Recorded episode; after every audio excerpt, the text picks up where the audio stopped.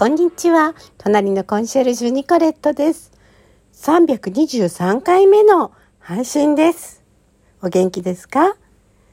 前回の続きといきましょう。前回はね、えー、脳に免疫力をつければ病気にならないという、えー、電子図書のご紹介をしましたけれども、その続きです。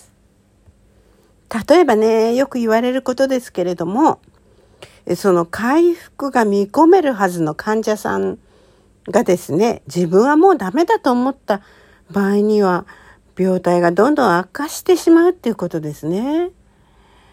それで、ところがですね、あの、まあ、あの、思うだけで体調が変わるなんておかしいことを言って思う人もいるわけですね。あ、それは眉唾だよとかね、よく言いますけれども、認知科学の理論では不思議なことでも何でもないんだそうです。脳は頭蓋骨の中に収まっていて、外界と触れることがありません。そうですね。脳にとってはどういう情報が入力されるかが全てだというわけですね。その入力される情報の中でも人間は物理レベルのリアリティ、殴られたとかね、腫瘍ができたとかね、えー、そういう情報レベルのリアリティね、悲しいとか痛いとか、負けたくない、治りたい、などですね、に強く影響されるわけだというわけです。それはなんとなくわかりますね。はい。その洗脳ってね、よく言われますけれども、あの、今回もね、あの安倍首相を襲った方があの宗教のが原因とかね。その人が洗脳されたわけじゃないですけどね。お母様がそうだったとかですね。あのって言われてますけれども実際どうなのか。はい。あのこのあのトマベ先生はですね大学で人工現実育成に関する研究を行っていましたけれども被験者を催眠状態にして、あなたは目が見えないよと暗示をかけると、あの被験者の方はね、先生どうしよう目が見えませんと言いながら、私が立っている場所をちゃんと迂回して部屋を歩きますって言うんですね。実際には目が見えているのに、あなたは目が見えないという情報を脳が処理しているため、見えているのに見えていないという反応を体が示しているんだそうです。ああ、そういうことってひょっとしてあるのかもしれないですよね。はい。えー、じゃあ本題に入りますけれども、健康も病気も全て脳が支配しているという重大な事実こそが健康ブームの仕掛け人たちが誰一人言っていないこと、そしてえこの先生が、えこの、うん、書籍で伝えたいことなんだそうです。つまり別の表現をすると脳の免疫力を高めれば病気にならないということですね。で健康は食生活で決まる。まあそりゃそうですね。まあそういうふうに刷り込まれています。食生活。まあ、それは大事ですよ。食生活はね。生活習慣病というくらいだから、生活習慣が健康を決める。病気にならないためには食べ物や運動が大事でしょ？って信じ込んでいると。そのために健康も病気も全て脳が支配している。脳の免疫力を高めれば病気にならない。などと言われてもピンとこない人が多いということです。もちろん、食べ物や運動の重要性を否定するものではありませんということですね。ですけれども、食べ物や運動以上に脳が健康、病気をコントロールしていることを忘れてはならないと言いたいということです。で、私大変興味を持ったんですけれども、簡単な例として、冷え性のお話をされています。冷え性で困っているという人はたくさんいます。冷え性は万病のもととも言われていますから、え皆さんも冷え性を治したいという人がいるでしょうと。冷え性を治すには冷え性のメカニズムを知ることが近道です。人はなぜ冷え性になるのでしょうか？冷たい外気に体から熱が奪われるから、つまり寒いと冷え性になると考えた人は間違いですって言うんです。私はそうだと思っていたんですけれども。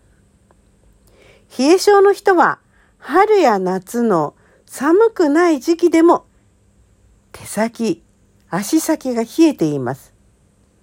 寒いと冷え性になるという理由では冷え性を説明できません。正解はその反対ですって言うんです。冷え性は体から熱が奪われるからではなくて、体が熱を奪われないようにガードしているから起きるのです。ですって。あ、あなんとなくちょっとわかりますけれどもね。気温や室温が低いところにいると冷たい外気によって体の熱が奪われていきます。しかし、体には体温を一定に保つホメオスタシスと呼ばれる機能があります。ホメオスタシス。わかります？脳が司っている生体の恒常性、維持機能のこと。難しい。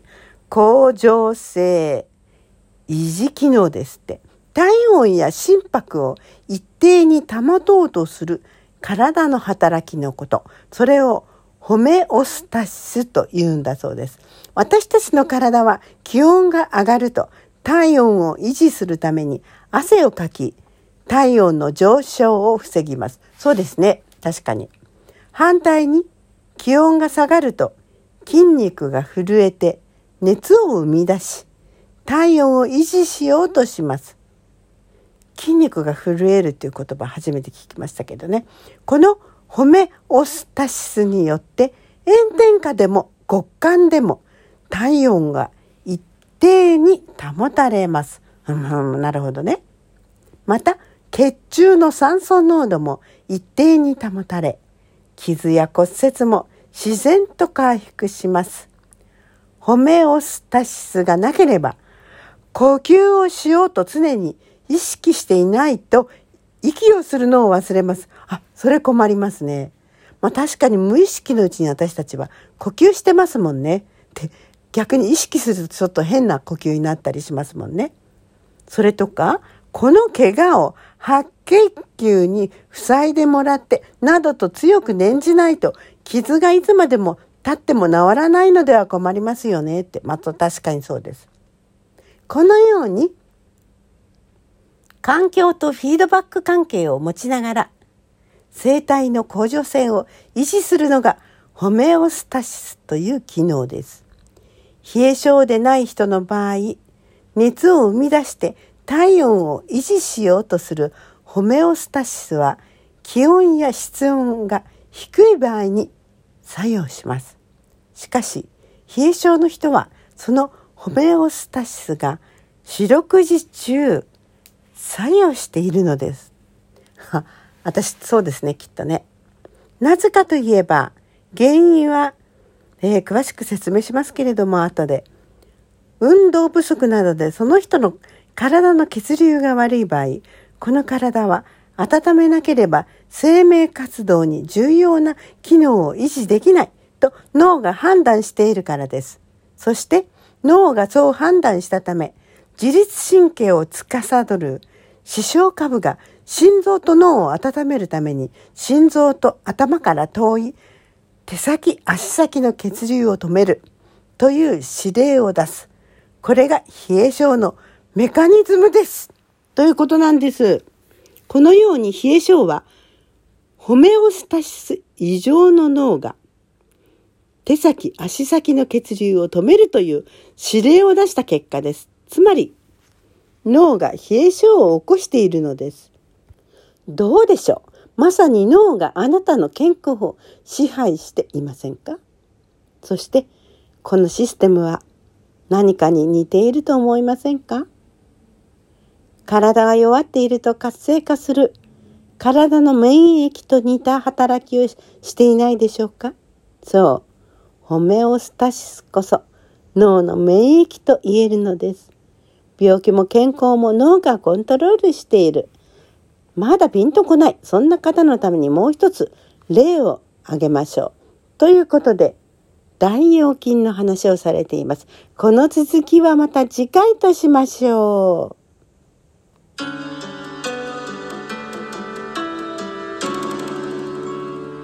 ニコレットでした。またね